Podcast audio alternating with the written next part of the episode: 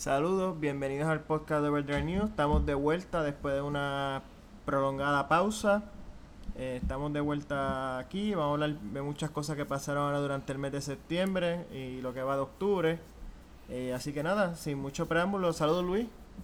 Saludos Miguel, eh, sí estuvimos un mes fuera, tuvimos muchas cositas que hacer, salió Mario Kart, estábamos entretenidos en esa, no mentira. Vos, estábamos ocupaditos haciendo varias cosas. Que no necesariamente tienen que ver con carros. No, algunas sí, otras no, pero pues nada, estamos ya de vuelta en la avenida a hablar de lo que a ustedes les gusta. Los autos. Carro. Y hay mucho de qué hablar. Sí, hay muchas Así que, cosas acumuladas, así vamos- que... ¿dónde, estamos, ¿Dónde estamos en las redes sociales rapidito para que no se olviden? Eh, Facebook, Twitter e Instagram. eh, ya vienen los videos por YouTube. Así que nos pueden buscar ahí. Y en las, todas las plataformas de podcast también estamos ahí. Vamos allá, sí, literalmente todas. Literalmente todas, Google, eh, Spotify, Stitcher, Por lo menos las más Anchor- populares. Anchor, Apple, estamos en todas. Así que nada, este, esto fue hace tiempito, pero como que lo, lo quiero mencionar, eh, el pasado 11 de septiembre, o sea, hace ya mes, casi mes y medio, eh, se presentó aquí en Puerto Rico la octava generación del super icónico y eh, siempre legendario Porsche 911. Eh, estoy- tuve la oportunidad de verlo allí en el, en, el, en el centro de convenciones, donde Porsche de Puerto Rico escogió hacer el lanzamiento, precisamente en el día 9-11.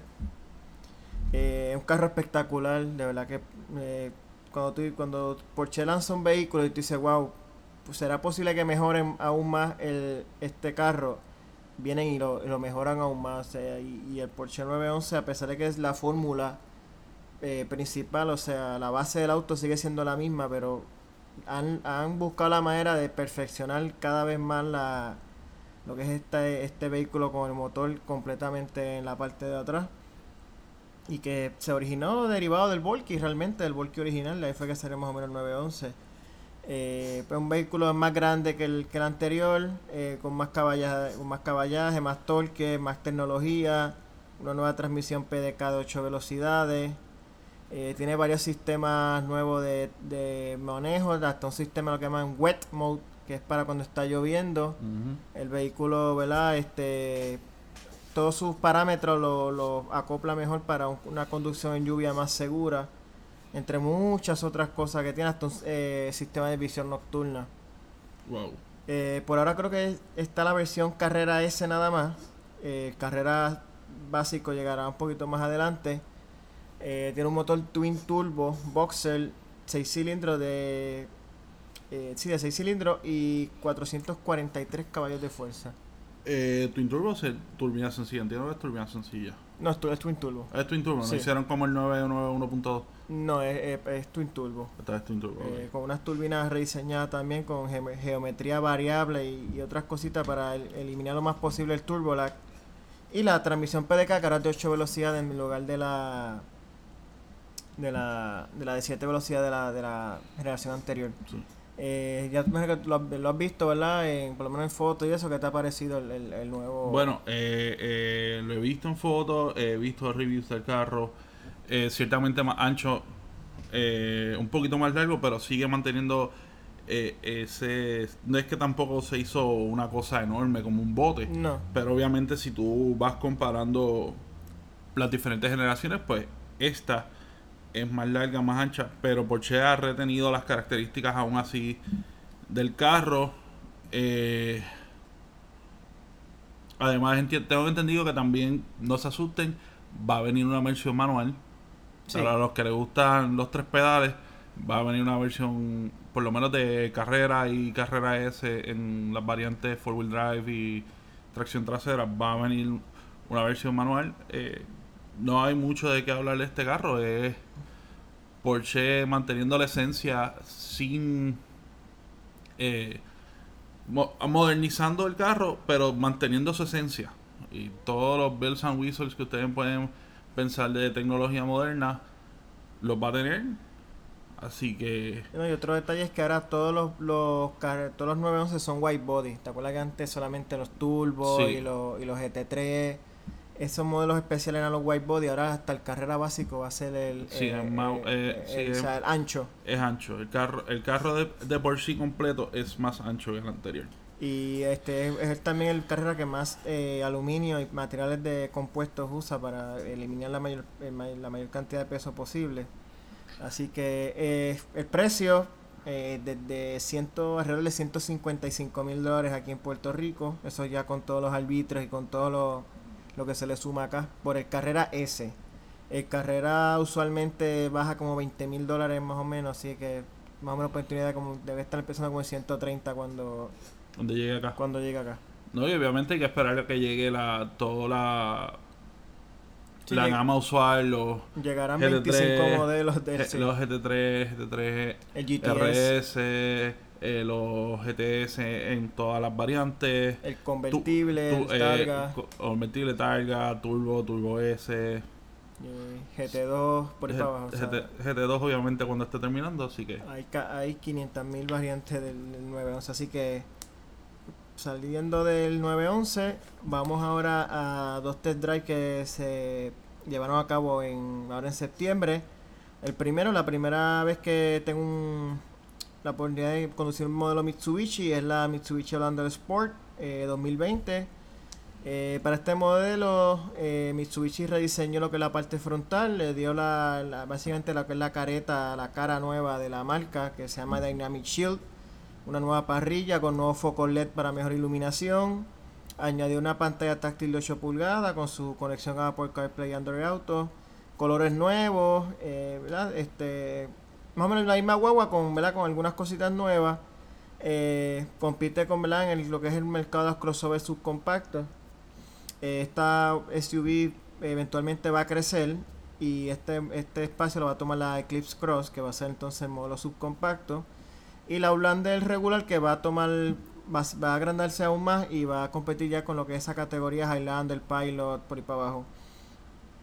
Eh, ¿Qué te puedo decir? El es un, modelo bastante convencional de conducir, eh, es bastante agradable. eh, me gustó mucho los, las paletas de cambio, o sea, lo como decimos aquí, los paddle shifter, que son en metal y están montados en la columna del guía, no en el guía, o sea, no giran con el guía, sino que siempre están fijos.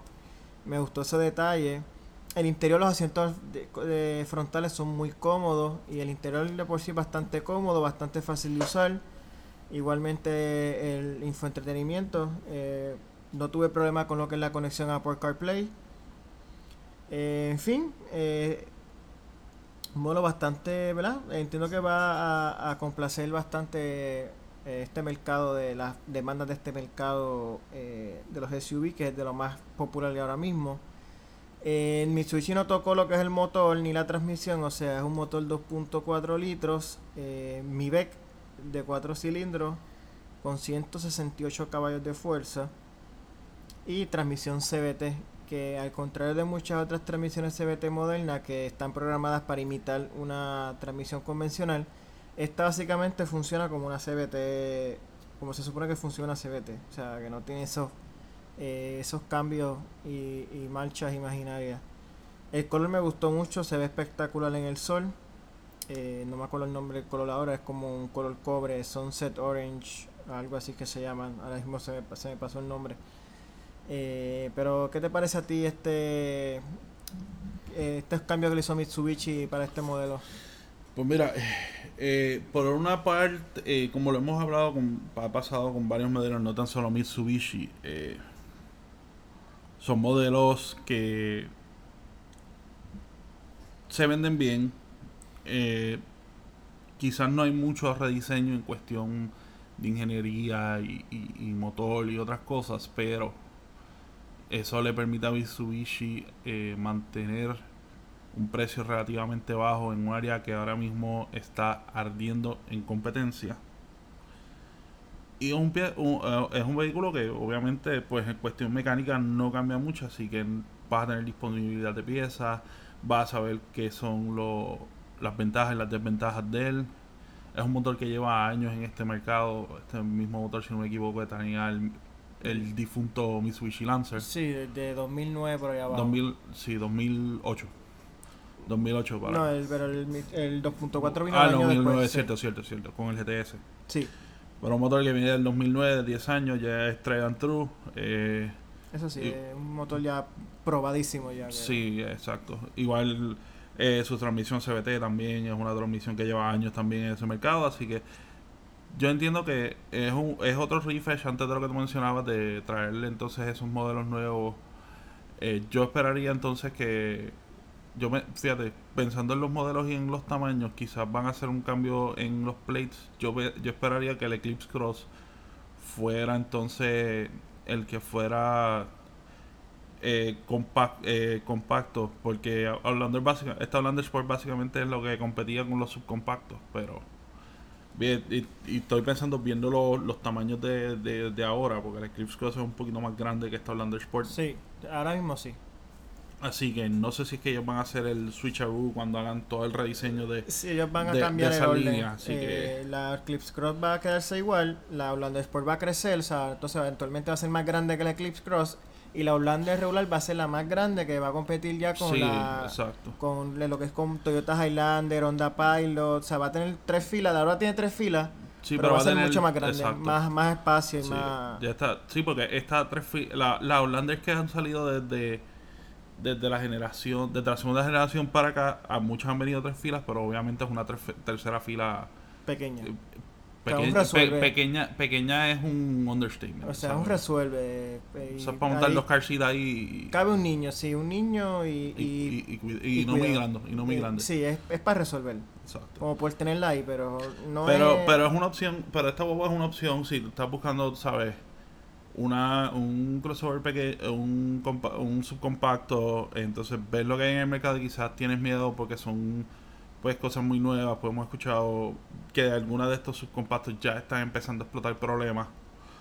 Eh, y quieres algo que pues ya tú sabes que va a funcionar, que, que, que es algo probado, pues esta Mitsubishi Outlander Sport pues puede ser una buena opción y obviamente para el precio que está pues es una buena opción. No, y, y aquí Mitsubishi, a, a pesar de los problemas que ha tenido Mitsubishi como marca en la pasada década, pero aquí Mitsubishi nunca ha perdido, este, o sea, la gente No, sigue... sí, eh, lo, sigue busca, lo sigue buscando. Y si Mitsubishi eh, volviera quizás a traer algunos, algunos modelos, por ejemplo, en lo que es, no por ejemplo, en el área de autos, que solamente se limita al Mirage ahora mismo, que es el sub, sub, subcompacto de los subcompactos. Por ejemplo, llenar esa área donde estaba el Lancer, que es un compacto. Aquí en Puerto Rico, el Lancer se vendía sí. excelentemente. Obviamente en Estados Unidos, pues, nosotros dependemos mucho del mercado de allá y en Estados Unidos, pues, Lancer no, era como que el vehículo más vendido. Pero lo que fue eh, aquí los Mitsubishi Lancer, en ese segmento compacto, al igual que el que antes del el, su- el antecesor que fue el Mirage El Mirage, los eso, técnicas. eso uff, yo tuve quieto con lo que vaya a decir yo tuve un técnica ese fue mi primer carro fue un técnica del 99 Todavía quedan bastantes por ahí, en- Sí, y de varias condiciones. los En varias- lo- lo- exacto, los hemos, los hemos visto dando bandazos todavía. Y- Algunos, he visto, vi uno de fábrica los otros días, incluso parecido al que yo tenía, el mismo color y todo, me dieron ganas de llorar. Mitsu- Son un excelente Mitsubishi lo que necesita es traer una Montero nueva. Una Montero nueva que tenga esa esencia de la Montero, obviamente modernizada. Estamos hablando de casi, estamos casi a 20 años de que salió la última. Sí, se necesita un SUV body on frame eh, con capacidad off-road rush. Pero una, una Montero, yo creo que Mitsubishi no va, a la- no va al abasto porque las va a vender todas. O sea, no van a dar abasto para satisfacer la demanda porque el puertorriqueño ama las Montero. No. Y Eh, eh, y ese, el Montero, acuérdate que era el mismo caso de la de la Ford Runner. Es el mismo caso de la Ford Runner. Este, que son guaguas que tú le dabas, le dabas, le dabas, eran unas guaguas que tenían su capacidad off-road, eh, una guagua sólida, un nameplate que tú sabías que no ibas a tener problemas. Que lo que es la RAV4, eh, que Toyota, por eso Toyota, muchos dicen, pero el día entre, entre tanta, entre tanto crossover, eh, tantas Highlander, RAV4, ¿por qué no matan la, la Forerunner? Pues porque miren el resurgir que ha tenido y las ventas ridículas Sí, que están teniendo. Eso están es como pan caliente. Pero necesita eso, te estoy de acuerdo completamente. Sí, necesita- Mi, mi Switch marca necesita eso. Yo sé que que es que no han metido, no se han metido ese rediseño porque incluso nosotros lo, hace varias pocas atrás hablamos de las últimas monteros que murieron allá en, en Japón. Esa, esa última caja que llegó en Puerto Rico se siguió produciendo hasta los otros días sí. y murió finalmente. Necesitan un sucesor. Sí, eh, yo entiendo que eh, más que cualquier Evolution y cualquier otro carro, Mitsubishi necesita una Montero y es lo que daría otra vez ese, ese boom para... Y créeme, o sea... Aunque si nos quieren mandar otro a otro otro Ivo, a, se está rumorando cada vez más que, que habría que ver, pero para por lo menos para hacer, para que ellos, para hacer lo que llaman allá profit, o sea, ganancia, eh, yo creo que la Montero es mejor. Sí, definitivo. Eh, definitivo. Así que nada, este, me gustó mucho la experiencia de traer hablando de Sport. Espero, ¿verdad? Futuramente hacer otro review, otras reseñas y otras pruebas de manejo detrás de modelos Mitsubishi. Le agradezco a Mitsubishi de Puerto Rico que me dio la oportunidad de, ¿verdad? de conducirla por un ratito. Otra prueba de manejo que llevé a cabo eh, fue el Nissan Versa 2020. Eh, se lo había hablado ya el podcast pasado de cuando lo habían presentado, pero lo pude guiar. Eh, ¿Qué les puedo decir? Un auto muy cómodo y muy silencioso, especialmente considerando que es un vehículo, ¿verdad? ¿verdad? Que no es de un precio muy alto, donde las estas fabricantes tienden a economizar un poco en lo que es la insulación de ruido y, ese tipo de cosas. Eh, Mitsubishi, perdón, el Nissan Versa eh, conduce muy sereno, muy silencioso, es muy económico. Llegué a ver hasta 44 millas por galón eh, durante mi prueba. esto es sin un carro que no, no usa perdón, electrificación ni nada, o sea, es puramente gasolina, sumamente económico. Y lo mejor de este modelo, además de que se ve mucho mejor por fuera y por dentro que el anterior, es que tiene mucha más tecnología que el modelo anterior. Eh, hay unas ciertas características como el frenado automático de emergencia y el eh, frenado automático trasero y con sensores de reversa que son incluidos en todos los Versa hasta en el, modelo más básico. Eh, los modelos, ¿verdad? El SB y SR pues añaden otras características como monitoreo de puntos ciegos y ese tipo de cosas. Pero el, ya el, aún el, el, básico tiene su, su, ¿verdad? su lo, que lo llamamos acá en Spanglish eh, los features de tecnología. Eh, eh, lo que es motor y transmisión, pues es más convencional, bastante parecido al, al, al anterior. Sigue siendo transmisión CBT, eh, Xtronic, como la llama Nissan. Es el mismo motor, ¿verdad? Técnicamente el mismo motor. Nissan hizo algunos cambios internos y aumentó la potencia a 122 caballos de fuerza y 114 libras-pies de torque. Casi todos los modelos usan la transmisión CVT, excepto el básico que tiene la opción de una manual de 5 velocidades, que probablemente muy pocas personas van a comprar. Pero eh, por lo menos este Nissan la, lo está ofreciendo. Eh, me gustó mucho el manejo, como le había dicho, muy cómodo, muy silencioso. Eh, de verdad que una mejoría increíble en comparación al, modelo anterior. Eh, el interior es bastante similar al del Nissan Kicks, eh, por lo menos que es el panel de instrumentos, parte del, dash, la consola, muchas partes son iguales. Eh, técnicamente el Versa, el Kicks, es la versión alta del Versa y ahora va a, a reemplazar el Versa Note, que era la versión hatchback, que el Versa 2020 era va a ser solamente sedán. Eh, así que, ¿qué te pareció, eh, Luis, a ti el, nuevo Versa Fíjate, el de, del style tengo que decir que me gustó. es un poco eh, el, cambio en styling lo hace ver mucho, mucho más agresivo y deportivo. Y lo que he visto de los features para, para el precio, que yo creo que es lo que Nissan en muchos de los modelos ahora mismo está apostando a que podemos ofrecer free, los mismos features eh, que la competencia. Te ofrecemos el nombre Nissan por un precio eh, por debajo entonces de lo que está eh, la competencia. Y hasta ahora le, está funcionando mucho los modelos, como por ejemplo la Kicks y otros modelos. Así que entiendo que el Versa se va a vender bien. La, la generación anterior se vendió bien. Y hay que ver cómo, cómo funciona ¿Cómo funciona esto? cómo funciona entonces eh, de aquí a, a, largo plazo, que, que, que, fueron quizás las quejas en, en algunos modelos anteriores, fue, fue ese ownership a largo plazo.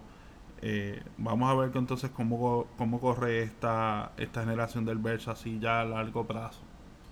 Yo creo que eh, una, un aspecto que me gusta es que Nissan este, está implementando las características de seguridad activa en todos sus modelos, inclusive el Versa. Ellos quieren que todos sus clientes, no importa su poder adquisitivo, eh, puedan eh, sacar beneficios y, y Este, disfrutar de, eso, de esa seguridad y de esa este, como dice en inglés, peace of mind, que te da, eh, Tener estos nuevos aditamentos de seguridad que antes estaban reservados a vehículos más caros y ya está accesible a, todo tipo de, presupuesto. Eh, además de lo económico, eh, obviamente estamos hablando de un motor 1.6 y una transmisión CVT, no es el vehículo que va a, a ponerte la adrenalina a correr, eh, tampoco es su propósito. Su propósito es, como dije, este, transportación segura y eficiente por un precio muy módico. Y desde ese punto de vista, Nissan dio un esclavo y me parece una fantástica opción. Eh, ya no hay excusa de tener un vehículo atrasado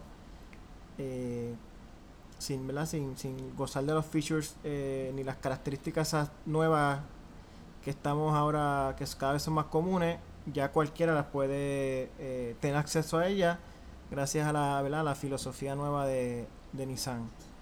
Así que le agradezco a Nissan de Puerto Rico por, por eh, darme otra oportunidad de traer uno de sus vehículos. Y también eh, tuve la... Esto no, no lo voy a catalogar como una prueba de manejo como tal, porque realmente fue muy corto pero pude eh, ya dar una pequeña vuelta en la Jeep Gladiator y eh, también pude dar una vueltita, esta fue mucho más corta porque empezó a llover en el Challenger Hellcat Red Eye. Te doble. Eh, tengo muy, muy buenas impresiones de la Gladiator, definitivamente mucho más cómodo que el Wrangler, le ayuda la, la, lo que es la distancia entre ejes un poquito más alargada, estabiliza bastante el, manejo de, de la Gladiator el Wrangler por sí era estable, pero la Gladiator sin, sin duda este, mejora mucho eh, Sí, el chasis cambia un poco, el, ese wheelbase es mucho más largo. Acuérdate que es acomodar el cab más eh, el beta. no, y me dijeron que realmente el chasis como tal completo es distinto. Sí, cambia. No es como dice la gente que es un Wrangler con cab. No, no, no, no. De hecho, este estaba eh, viendo sobre ella. De hecho, conozco a alguien que tiene una y, y trabaja trabaja, eh, se especializa en vehículos off-road. Y él estaba hablando de ella y sí, él dice, no, no, no se dejen llevar, que no todas las piezas, eh, que la, rápido la gente va a pensar, las piezas de JL aplican en JT, que es el código de, Gladiator. No, no necesariamente todas. Son vehículos bastante distintos. son lo mismo, pero, por Mucha, mucha, gente va a buscar el diatre, pues voy a montar mi vehículo off-road, pues vamos a buscar recio eh, vamos a buscar suspensión y todo, aguanten. Por eso es que no la gente esperaba quizás que con la Gladiator cuando saliera pues todo el aftermarket iba a ir rápido tras de ella. Y están saliendo las cosas poco a poco porque todo el mundo, a la vez que salió el vehículo, llegó a las manos de las marcas, se empezaron a dar cuenta los que hacen accesorios, especialmente suspensión, eh, todo lo que es giving y todo, que el Gladiator tiene sus sus similitudes. Hay piezas que, que son en común, pero muchas de ellas cambian. Ahora, que quizás lo que es, eh, ¿verdad? Piezas de motor, eso sí quizás va a caer la misma, porque el motor es idéntico y el área, lo que llaman el, eh, no sé cómo se llama en español, el, el engine bay, que es donde está el motor, los alrededores, pues es igual, o sea que piezas así como intakes, eh, ese tipo de cosas. Todo pues exacto, todo lo que es motor debe quedar, eh, se queda igual. Lo que cambia es todo lo que es este algunas piezas, exacto, chasis, suspensión, eh, muchas piezas de, de, creo que de diferenciales y eso cambia. Sí, eh, yo probé una, digo, sí probé, manejé la, es la Overland, que es la que viene antes de la, eh, Rubicon, que es la tope de línea. Sería más o menos, en si estamos hablando de Wrangler, sería el equivalente a la Sahara. Exacto, eh, mucha, muy buena comparación. Es técnicamente eh, la versión Sahara de la, de la Gladiator. Más adelante, pues voy a tener la oportunidad de conducir por más tiempo la Rubicon, así que les daremos eh, más, eh, hablaremos más a fondo después de, ¿verdad? de lo que es la Gladiator. Por ahora, pues muy buenas impresiones. Estoy loco por, por guiarla de nuevo y va a ser en la Rubicon, así que que estar pendiente a eso. Y el Challenger, pues. Eh, by- by the way, darle las gracias a Gary, eh, mi amigo Gary Flashy, que fue el que me prestó su vehículo personal, es el dueño de la Gladiator. Eh, tuve mi vehículo en servicio y Gary me prestó su guagua, o sea que mientras esperaba mi carro, pues eh, guié la Gladiator. Wow. Así que gracias Gary. Ahora sí paso al, al Challenger Red. Este lo probé en Autocentro To- Chrysler en Cagua. Eh, gracias allí a, a Alexis Claudio de allí de, de, de- de Autocentro. Esta es la versión, este es el tope de la pirámide de lo que son los Challenger. Este es el, esto es básicamente un, un Challenger Demon con algunas cosas que no le no pasaron del, eh, del Demon a este, pero es el, el mismo Supercharger, un Supercharger más grande de 2.6 litros versus uno 2.3 litros.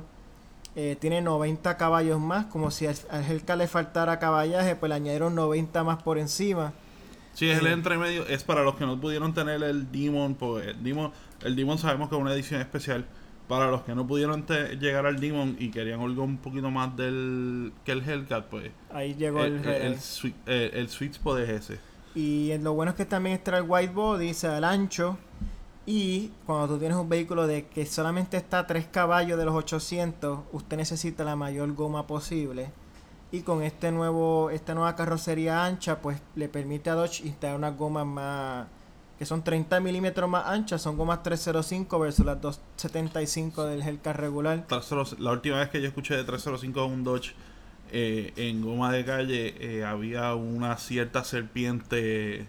Mm, en paz descanse. En paz descanse, esperamos su regresado, su regreso triunfal. Pues, y con todo eso, eh, yo, yo no lo llegué a pisar, lo llegó a pisar el vendedor que me atendió, eh, se llama el nombre Fabián. Eh, con todo y eso, tú pisas el, el piso del auto y como quiera que sea, no da la goma para que ese auto pegue de inmediato. O sea, es una cosa absurda como ese, ese vehículo... eh, bueno, que que no, no, no sé ni cómo describirlo, de una manera que ustedes puedan tener una, eh, ¿verdad? una imagen certera de, de la sensación que te da ese vehículo cuando estás eh, en plena aceleración. Decir que te pega el asiento es como, como no, no justifica realmente lo que tú sientes eh, eh, cuando ese auto está en, pleno, en plena aceleración. Es una cosa ridícula. es un auto no apto para cardíaco. Que yo hasta, hasta me, me, me, me pregunto si realmente, por ejemplo, en las carreteras de Puerto Rico, especialmente acá en área metro, para mí esto es demasiado demasiado auto para estas carreteras. No sé cómo tú lo ves.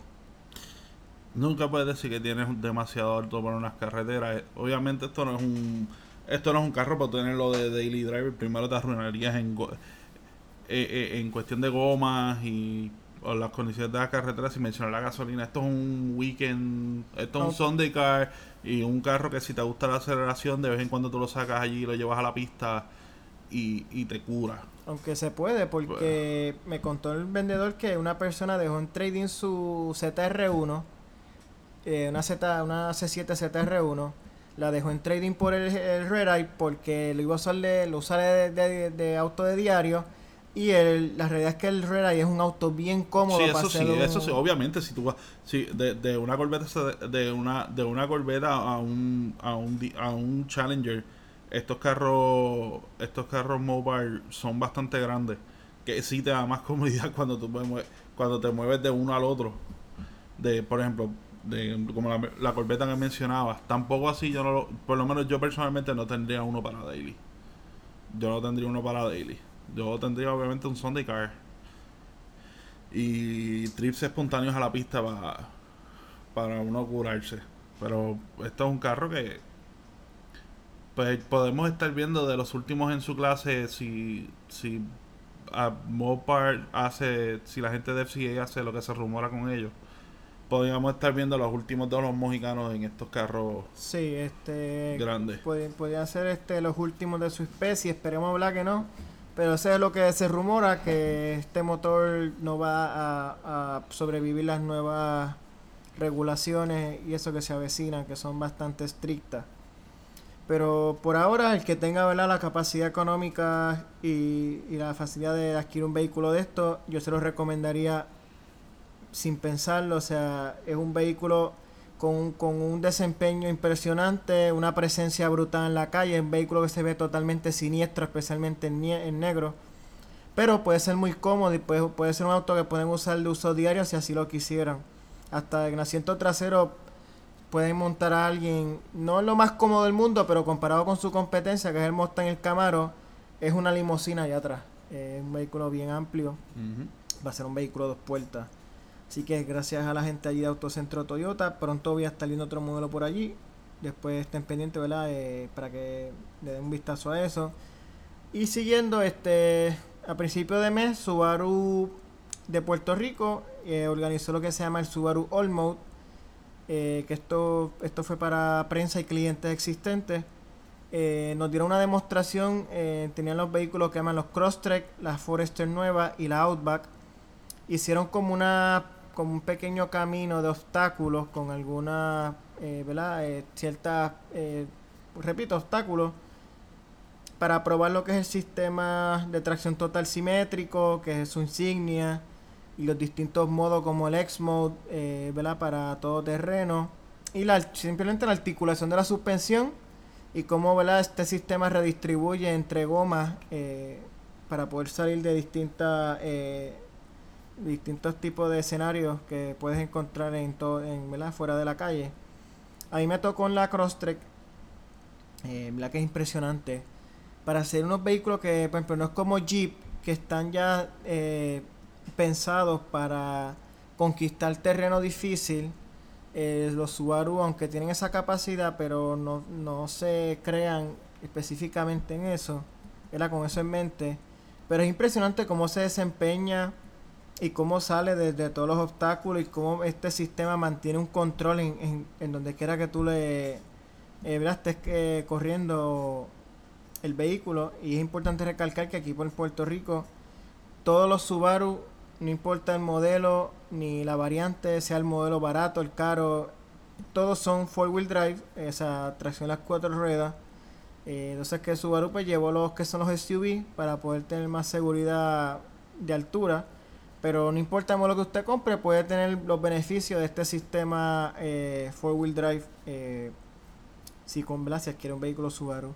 Importante, este, esta actividad se va a llevar a cabo también el 10 de noviembre de este año, o sea, como en dos semanas más o menos, y esta va a ser abierta al público, así que si gustan, pues quieren. Eh, tener la experiencia, les gustan los modelos Subaru, pueden darse la vuelta por la loma del vecino, esto queda por la cerca de la Martínez Nadal, desde la Martínez Nadal usted lo va a ver un, un- que, que- ese es el que si vas de, sí, ya sé dónde, ese es el que si usted vía de Guaynabo hacia Caguas por la Martínez Nadal, después del peaje al final, es una montaña que queda a mano derecha. Sí, lo ves, eh, es un, un- como un chinchorro. Sí, es un terreno, es un terreno bien amplio. Lo, lo va a ver amplio. Al lado de la autopista, un terreno amplio. Entiendo que tienen una bandera grande de Puerto Rico Sí, allí. pues allí, este, están todos invitados si quisieran darse la vuelta el 10 de noviembre, abierto para todo público. Yo les recomiendo que se den la vuelta y, y ¿verdad? experimenten por, por sus propios, ¿verdad? Por sus propios ojos eh, lo, lo, lo capaz de este sistema four wheel drive y de los vehículos Subaru. eh, que by the way, también tienen lo que es la demostración de los sistemas de seguridad como el EyeSight. Eh, te van a dar una trilla y van a ver cómo el vehículo frena solo, eh, tanto en, en reversa como hacia el frente, sin intervención de- del ser humano. Así que pasen por ahí y, y nos cuentan después ¿verdad? qué tal les fue. Y por último, lo que es aquí local, eh, ahora mismo hasta el domingo está el PRIAS, que es el Puerto Rico International Auto Show, en su edición número 21. Eh, comenzó hace, ya estamos en su segunda semana, hasta hasta el domingo. Eh, estuve por allí, vi la, la, introducción, la ceremonia de, de- iniciación. No has tenido, ¿verdad? No has tenido el break de pasar por allí. Y menos que muchos de ustedes ya han pasado por ahí. Los que no han pasado, pues les queda poco tiempo.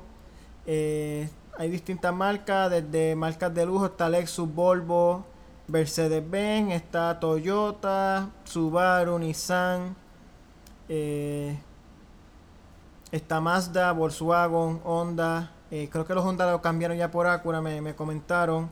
Está lo que es FCA, Jeep, Dodge, sí, Dodge, Ram, Alfa Romeo, Fiat. eh, no, sé- si se me queda alguna, pero hay una gran variedad de marcas. Eso sí, les toca comentar, eh, yo he ido a estos eventos desde hace ya bastantes años atrás y tengo que admitir que de los últimos he notado que este fue el de menor participación por, ¿verdad? por tanto por la industria.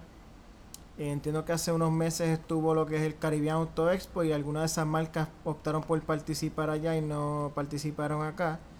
Pero sí, me, hay unas marcas que, que ¿verdad? eché de menos como lo que es Ford y, y General Motors que no, no participaron este año de, del evento. Así que, Luis, que tienes algo que añadirle sobre acá lo, del Prius.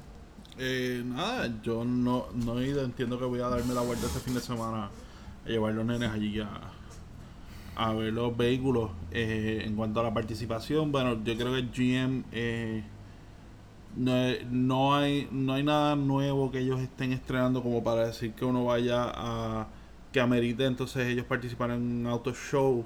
En cuanto a Ford, eh, yo creo que ellos están en transición de que toda- están esperando que lleven unos vehículos nuevos que van a llegar para, me imagino, entonces irse en el circuito a, a demostrar, porque lo último que llegó nuevo de Ford Modelo fue la Ranger y fue hace ya varios principio de año. Exacto, fue varios meses atrás. Por lo tanto... Debe ser que no han llegado ni la Escape ni la Explorer. La, que son- Escape, la Escape empezaba, eh, estaba viendo unos anuncios de dealer, creo que llegó esta semana.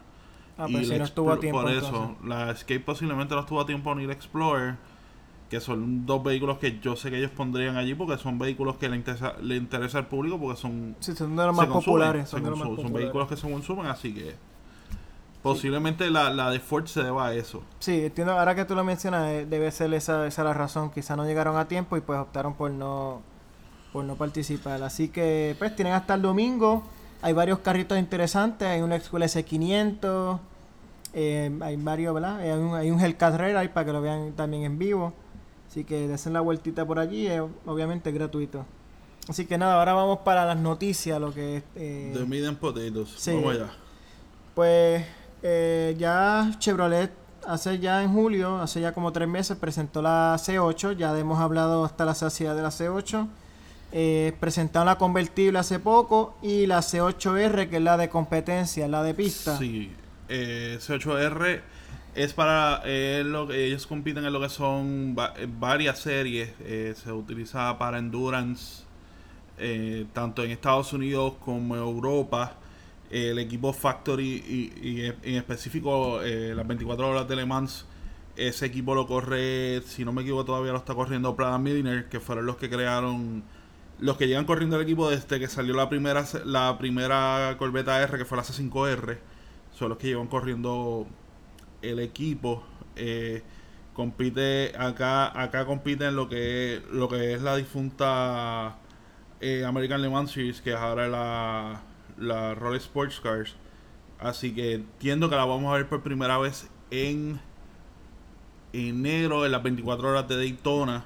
Entonces me imagino que ahí correrá el circuito usual, el circuito usual, o sea, toda la serie de, de Rolex, más lo que será WEC en, en Europa y en Estados Unidos, pues esa serie corre en ambos, así que veremos a ver lo que esta nueva corbeta da. Recordemos que esa eh, para los que siguen esa categoría de competencia, esa, esa categoría donde corre la corbeta, que es la, la GT Pro, es una bien caliente.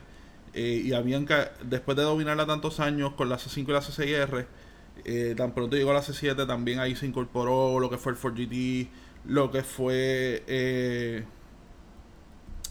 el 488 de 458 y después el 488 de Ferrari en su versión de carrera y obviamente que siempre ha estado ahí pues Porsche con con los 911 RCR.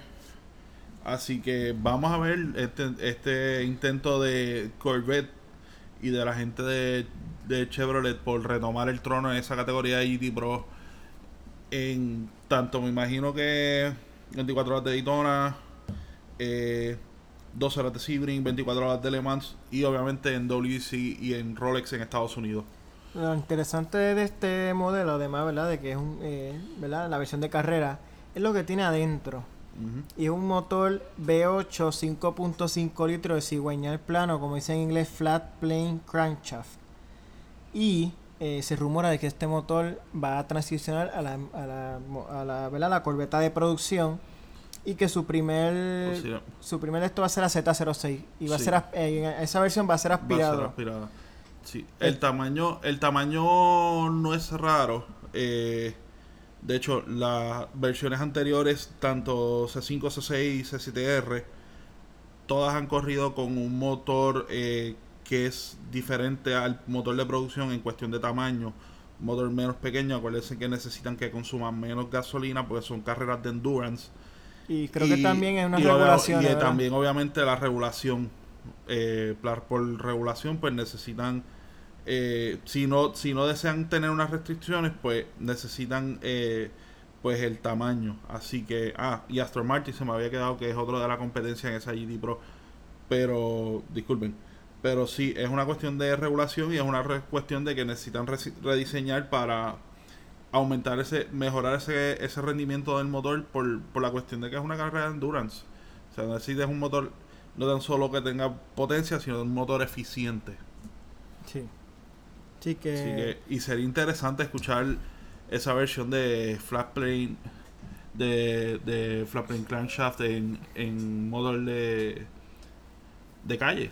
Y- Lo, lo- fíjate- lo escuchamos en el para mí en el GT350 en los Mustang es eso es de lo una delicia. de los mejor de los Mustang que mejor se han escuchado en la historia de, del Mustang y me alegra que la Z06 vuelve a su raíz que es ser eh, aspirada es como decir el, el GT3 de la, de la línea Corvette De- lo, que- lo que es exacto. GT3 a la 911 pues la Z06 es al, a la Corvette.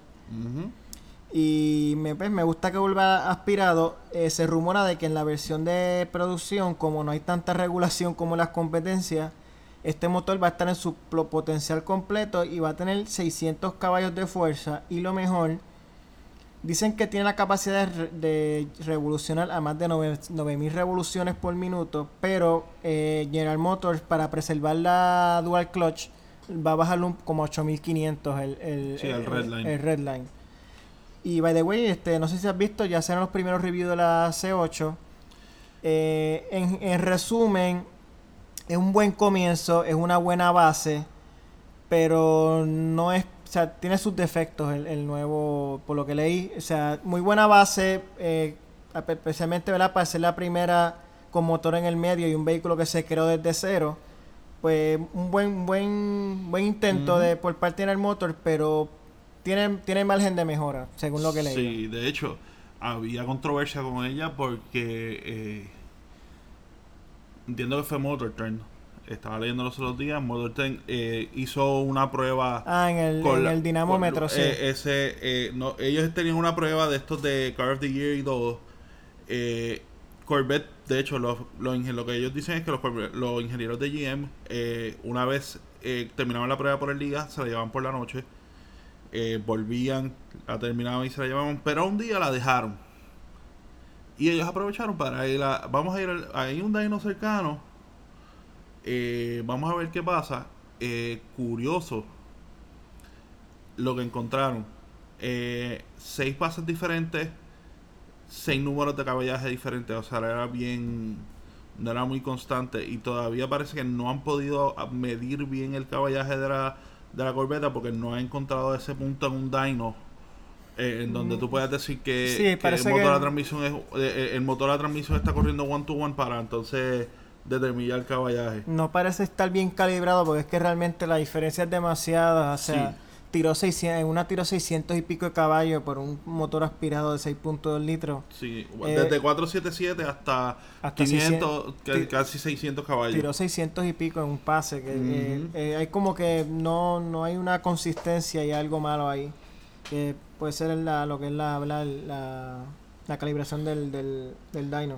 Sí. Así que nada, hay que estar pendiente. Sabemos que la corbeta Stingray es la primera de muchas. Como hablamos en el 911, le van a seguir varias variantes. Sí, eso todavía falta por O sea, ahí. Grand Sport, eh, Z06, ZR1, eh, la eh, híbrida que viene por ahí Si también. viene la Sora, exacto, la híbrida, que es la Sora. Eh, así que pues, estamos pendientes a todo lo que salga con relación a Corvette. Eh, Toyota entra finalmente, ah, ¿verdad? Aunque está, tiene su modelo plug-in, pero en lo que es SUV, eh, lanzaron lo que es la RAV4 Plug-in Hybrid. No hay especificaciones, lo que dicen es que va a ser la, la RAV4 más potente y eficiente y de mejor manejo en la historia de la RAV4. Así que no me acuerdo qué día fue que dijeron, no sé si es para Los Ángeles que van a revelar la eh, con todas sus especificaciones. Proba- Probablemente Los Ángeles está por ahí ahora en noviembre. Sí, que vamos a hablar más adelante de eso. Y el Toyota Mirai, que no sé si lo viste, pero le dieron un cambio. eh, no parece ni un Mirai. eh, para los que no lo saben, el Toyota Mirai es un vehículo de hidrógeno de Toyota. Se vende en California y, si no me estoy seguro, en Oregon. Si no Sí, estoy equivocado. exacto. Son, son- son- es, es para mercados selectos, que Sí, son más que son un poquito más restrictivos en cuestiones de, de emisiones. No, y tienen la, la, la La infraestructura, infraestructura. para eh, recargar estos vehículos con, con hidrógeno. Es un vehículo se ve espectacular, parece un Lexus en cuestión de ¿verdad? el estilo y se mueve a una plataforma de extracción trasera. No, curi- curioso, curioso eso porque eh, eh, este modelo Mirai eh, ya ha tenido calladamente varias generaciones y todas usualmente son basadas hasta cierto punto en una plataforma más cercana a Corolla. Sí, Y ahora pues crece básicamente dos, dos escalones arriba en tamaño, así que... sí, eh, parece un sedán- es como un sedán deportivo. Ujú. Y este, hablando de vehículos híbridos, este, no sé por qué les tomó tanto, pero por fin eh, Honda va a lanzar acá en nuestro mercado la CRV, eh, CRV Hybrid, la híbrida. Eh, esta va a ser de convencional, va a ser casi idéntica al Accord híbrido, o sea, un motor 2.0 litros eh, de ciclo Atkinson con IVTEC y un motor, unos motores eléctricos con un total de 212 caballos de fuerza. Eh, no han dicho números, pero eh, esta misma combinación da alrededor de 44-45 millas por galón en el Accord. Así que se debe esperar más o menos lo mismo en lo que es la, la, la CRB. Y el resto de la línea este, también eh, tiene algunos cambios para 2020. Eh, principal de ellos es el motor 2.4 litros básico, eh, que era aspirado, se elimina. Ahora es el 1.5 turbo, la única opción. Sí, eh, eh, básicamente, acuérdate, acuérdense que esto es básicamente un stablemate de... Bueno, no un stablemate, perdón, es un, es un chasis mate de, de lo que es el Accord. Es basada, Sí. en la, es basada en el Accord por lo que va a tener mucho entonces de los features que, que tiene el Accord. Eh, yo entiendo que el 1.5 el se- ta- estaría interesante se- ver si en algún momento se tiran una versión 2.0 como, como el Accord Tope. Que sería divertido.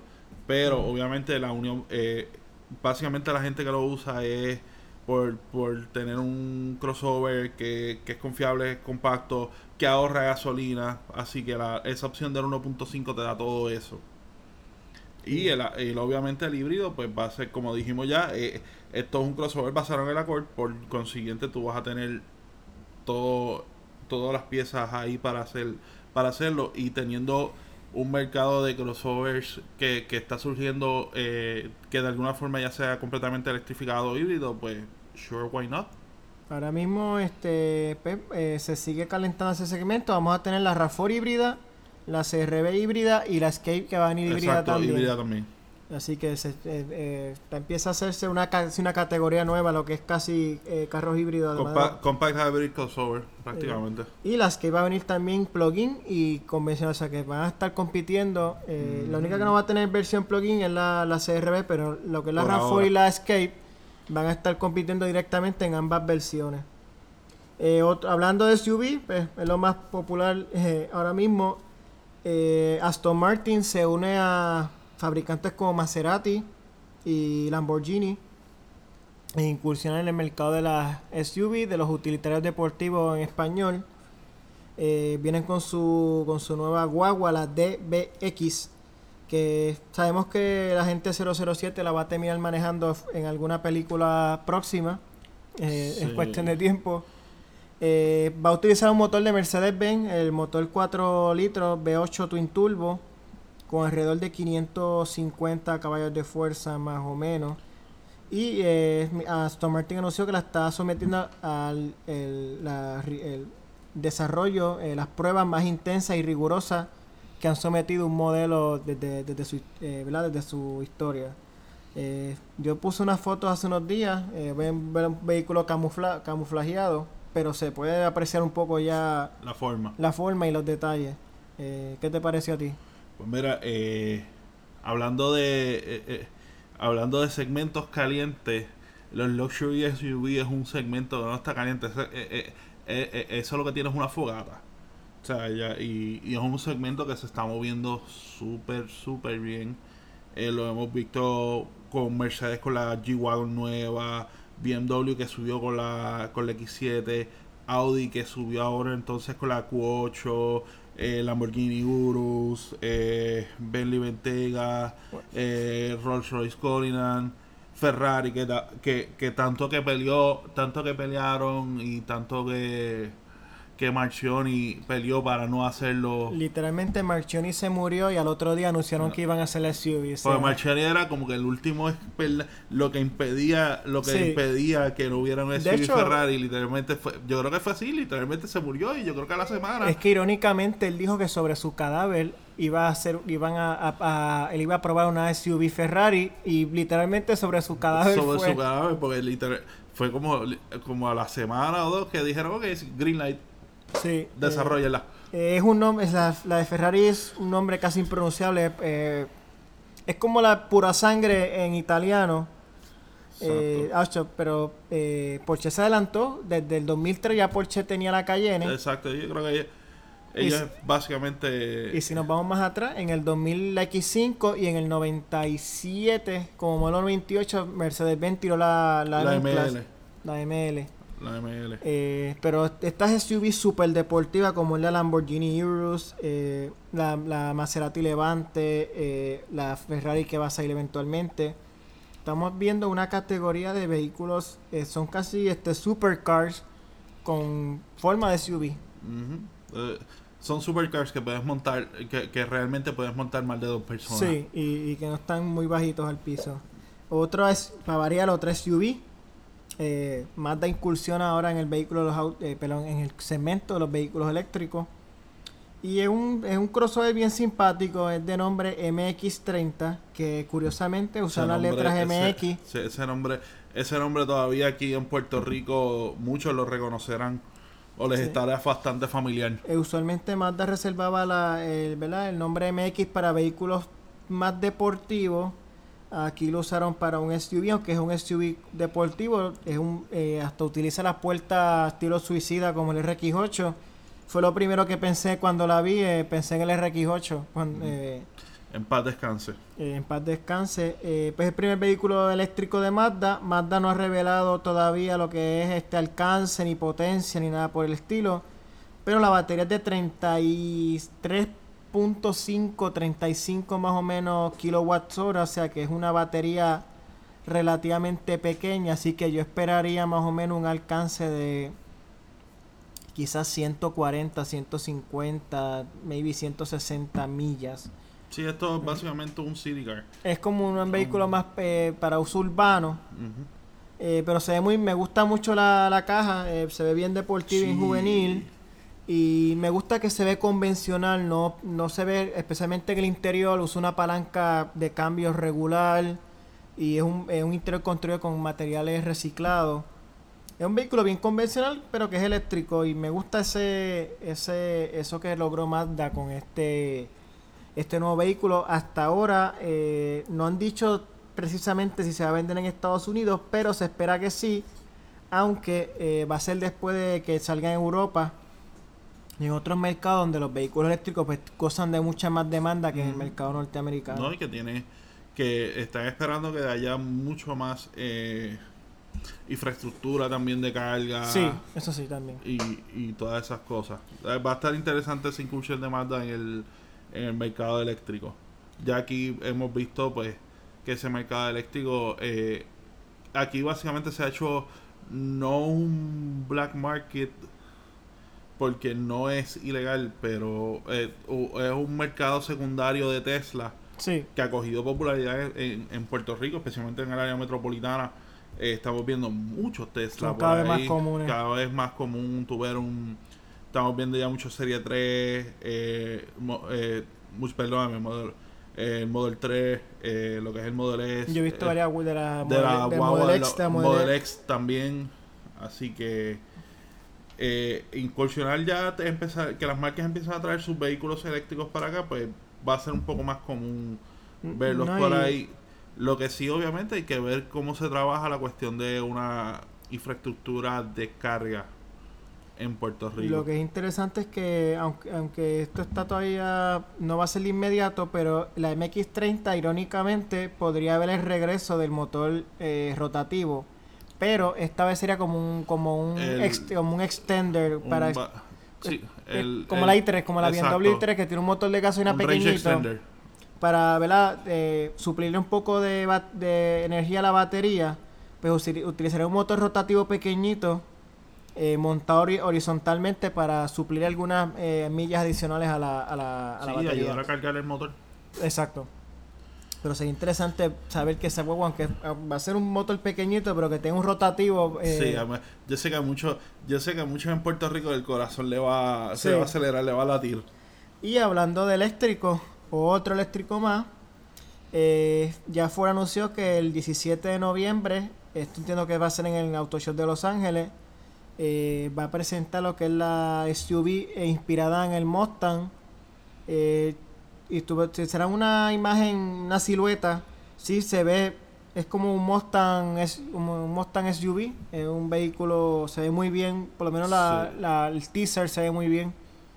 Sí, de, de hecho salió, lo estoy buscando ahora mismo, eh, acabo de recordar eso, eh, salió en una revista ya que se linkeó lo que fue parte del de la carrocería de ese motor. eh, ah, aquí, aquí. Ya básicamente se, se linkeó parte de esa carrocería como un tipo de modelo, eh, modelo CAD de lo que va a ser esa carrocería y es básicamente eh, bastante cercano a un Mustang. eh, lo que tú esperarías si tú tuvieras un, un SUV basado en un Mustang.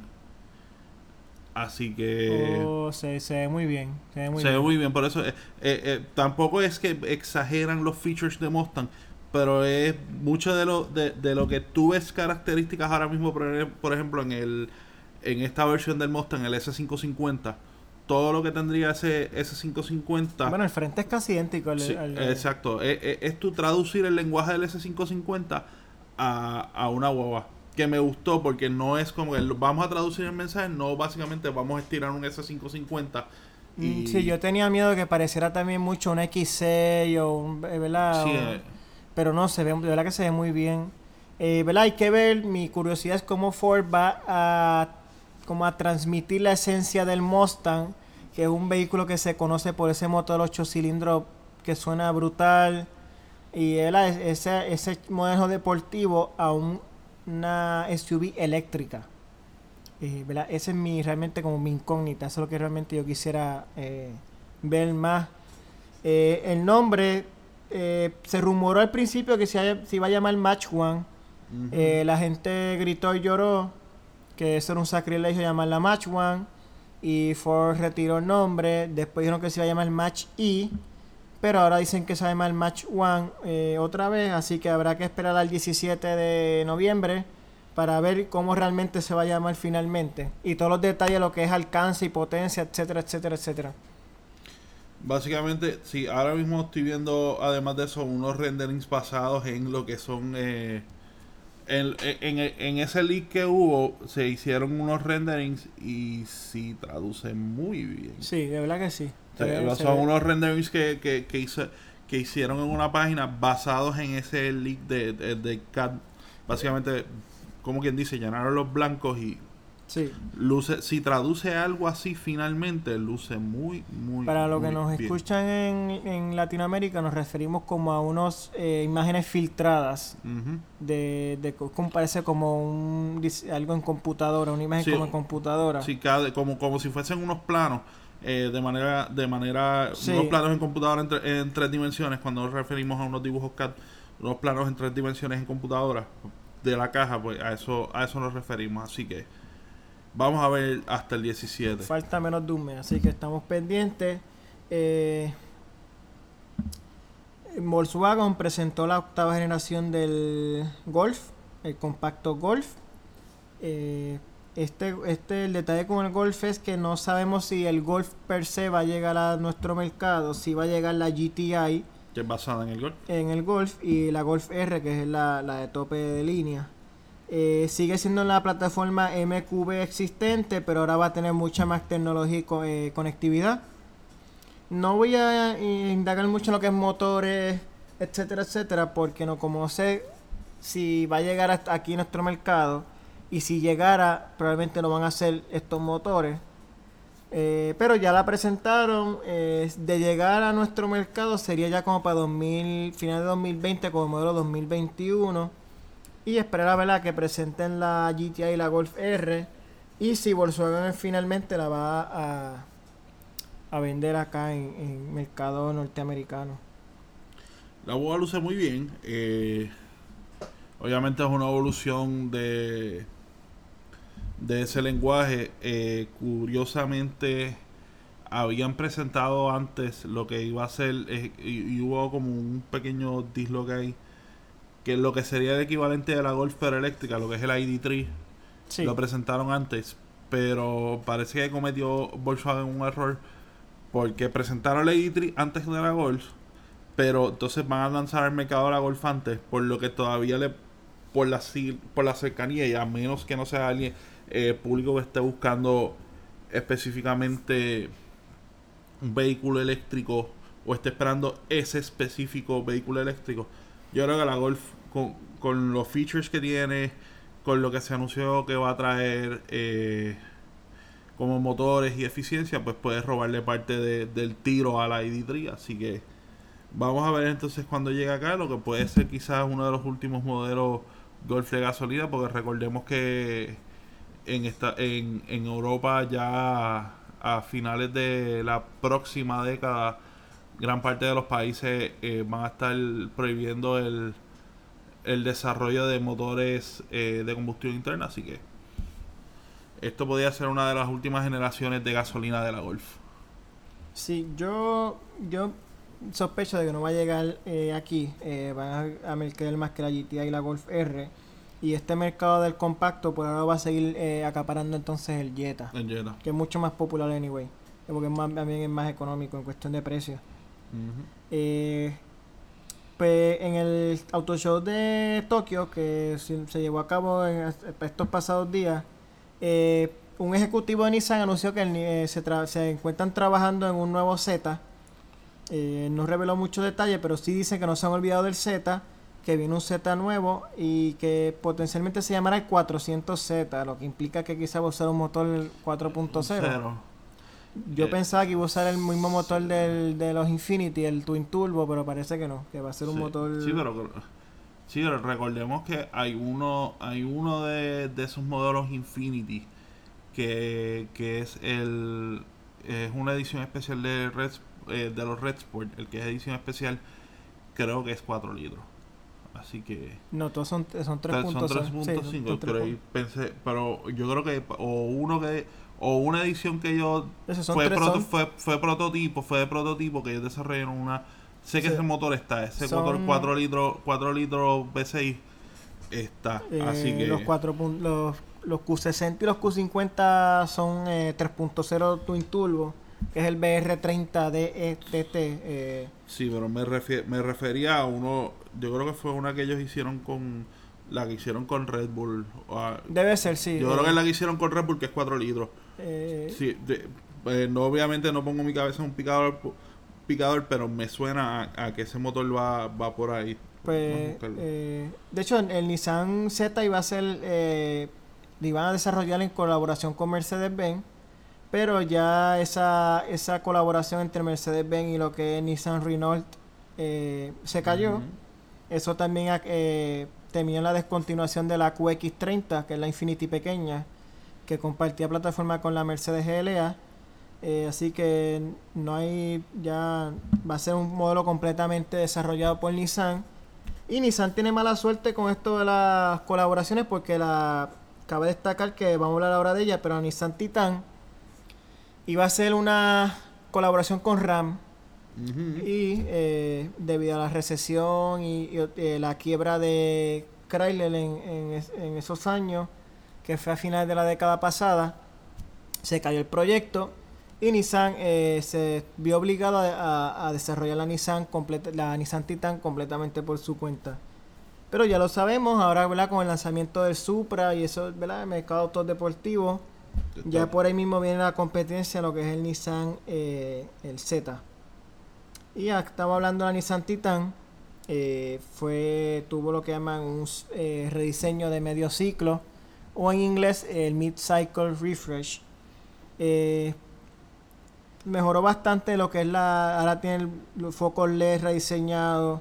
Me gustaron los detalles, los logos en, en rojo, con las letras rojas de los modelos Pro 4X.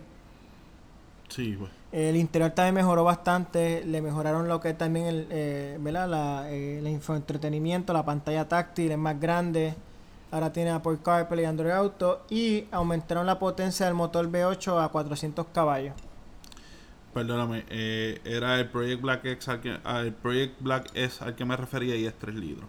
My bad, fue que de, me sonó el 3 eh, eh, el número redondo de litros me sonó, pero no.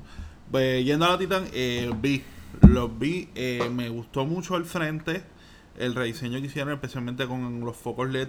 tiene especialmente el motor, el, este color que ahora estaban mostrando, que es el color este como arena, como un color arena crema. Que de hecho, eh, se ve muy bien, ese color se ve muy bien, le luce muy bien en, la, en las Tacomas que tiene un color similar, especialmente cuando tú lo pareas con con accesorios negros.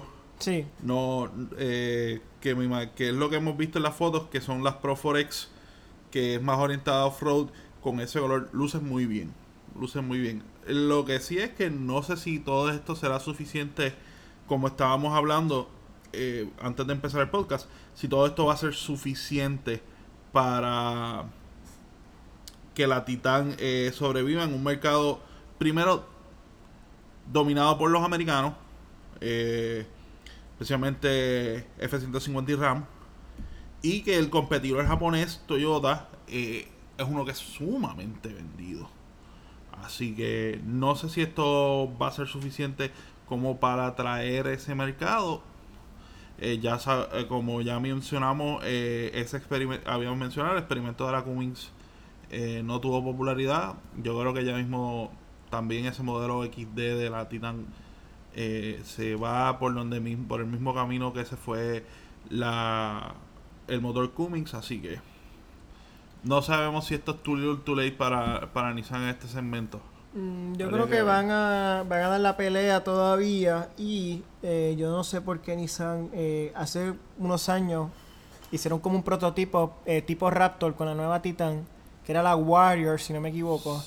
Y no, no, entiendo por qué nunca dieron, dieron luz verde a ese proyecto porque la agua se veía literalmente se veía bestial. Y, y yo veo la Titan y veo potencial de un modelo así tipo Raptor y, creo que se, se movería bien. Y, y, que ese, ese segmento, volvemos, ese segmento, of, eh, eh, hablando de segmento caliente, aquí mencionamos lo que son crossover y los crossover estos compactos. El segmento off-road es uno que está en fuego. O sea, lo hemos visto con la popularidad de, de esta de toda la línea 3D Pro y 3D Off-Road de Toyota. Eh, lo hemos visto tanto la Jeep que, introdujo la Gladiator y se está vendiendo como pan caliente. Ford con la Raptor. Aunque la Raptor está como en una categoría. Eh, porque la, Raptor es eh, todo terreno, pero es también como también como alto desempeño a la misma vez. Sí. Es un modelo como aparte, ¿no? Sí, pero pero eh, pero este pero la popularidad de ese segmento off-road en todas las gamas Eso sí. eh, eh, eh, bueno, tanto así que va a reintroducir la Ford resucitó la Bronco.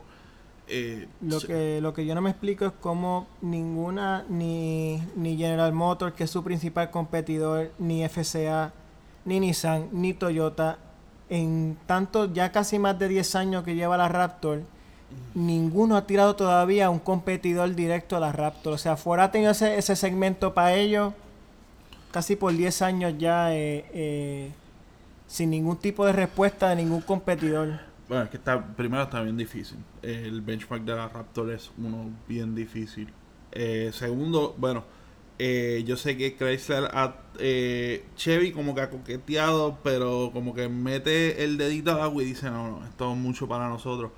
Y, eh, yo creo que es un problema de Chevy como compañía que le está pasando en muchos modelos. Yo creo que es más bien quizás cuestiones de fondos y costos. Sí. Eh, Eh, el más tienen. cercano, el más cercano que ha estado y que está todavía porque todavía como que coquetea, como que voy pero no voy, voy pero no voy, es RAM Con la TRX. con la con la TRX que ellos mostraron hace hace unos años que es el motor Hellcat. Aunque si ese motor se va a ir con los pachos, pues no, no esperemos entonces la TRX. nunca. Pero podría ser una buena manera de despedir el motor, como darle un, ¿verdad? una carta de despedida utilizando en la RAM, que es la única plataforma que básicamente le falta para instalarlo ahí. Bueno, la plataforma la plataforma de RAM y, y las de Jeep, pero eh, la- y las de Jeep Wrangler y eso, pero ya esos son otros 20 pesos Mm, sí, pero aparte. eso ya son muy extremo, pero por lo menos la metieron en la, están haciendo, la- the way, lo están haciendo. No te vayas tan lejos. Las conversiones estas lo están Sí, haciendo. lo están- Así que pero por lo menos de fábrica, y de hecho creo que no lo hacen de fábrica porque eh, no pasaría las pruebas de choque con el motor Hellcat. Por eso Sí. es una de las razones por las cuales no viene eh, ese motor de fábrica. sí, hay, que hay que remover unos soportes. Así que nada, yo creo que vamos, No, vamos a dejarlo aquí. Eh, ya- Espérate, nos falta, nos falta algo. Nos falta algo rapidito. Subaru, eh, su Swanson se va. Eh, ya lo habíamos mencionado eh, que en Estados Unidos iban a tener la WRX STI eh, ah, ¿verdad? 208, 208 que iba a ser lo- los 500 modelos para Estados Unidos. eh, que ese motor 2.5 de Subaru es específico para Estados Unidos. Eh, ahora el motor japonés va a tener su su despedida como tal. Es el EJ20 eh, Final Edition. eh, son solamente 150 ejemplares.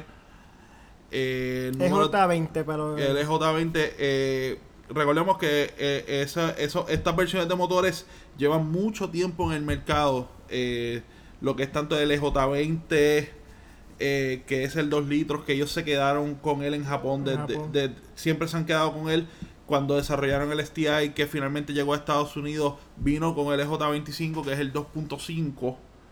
Así que, pero ah, mientras viene la nueva generación de, de WRX y de STI, eh, esto se va a estar moviendo a un motor nuevo, completamente nuevo. Eh, entiendo que es o el motor de la Ascent, que es el FA24, o Ah. una versión mejorada del, del, del FA20. WRX, que es el FA20. Entiendo que es el FA20. Lo que están mencionando es que hay un reporte que dice que va viene con el FA20. Probablemente pues, lo, lo- ¿verdad? Le, le cambien turbina, le hagan un cambio para sacarle más, Claro. más caballaje.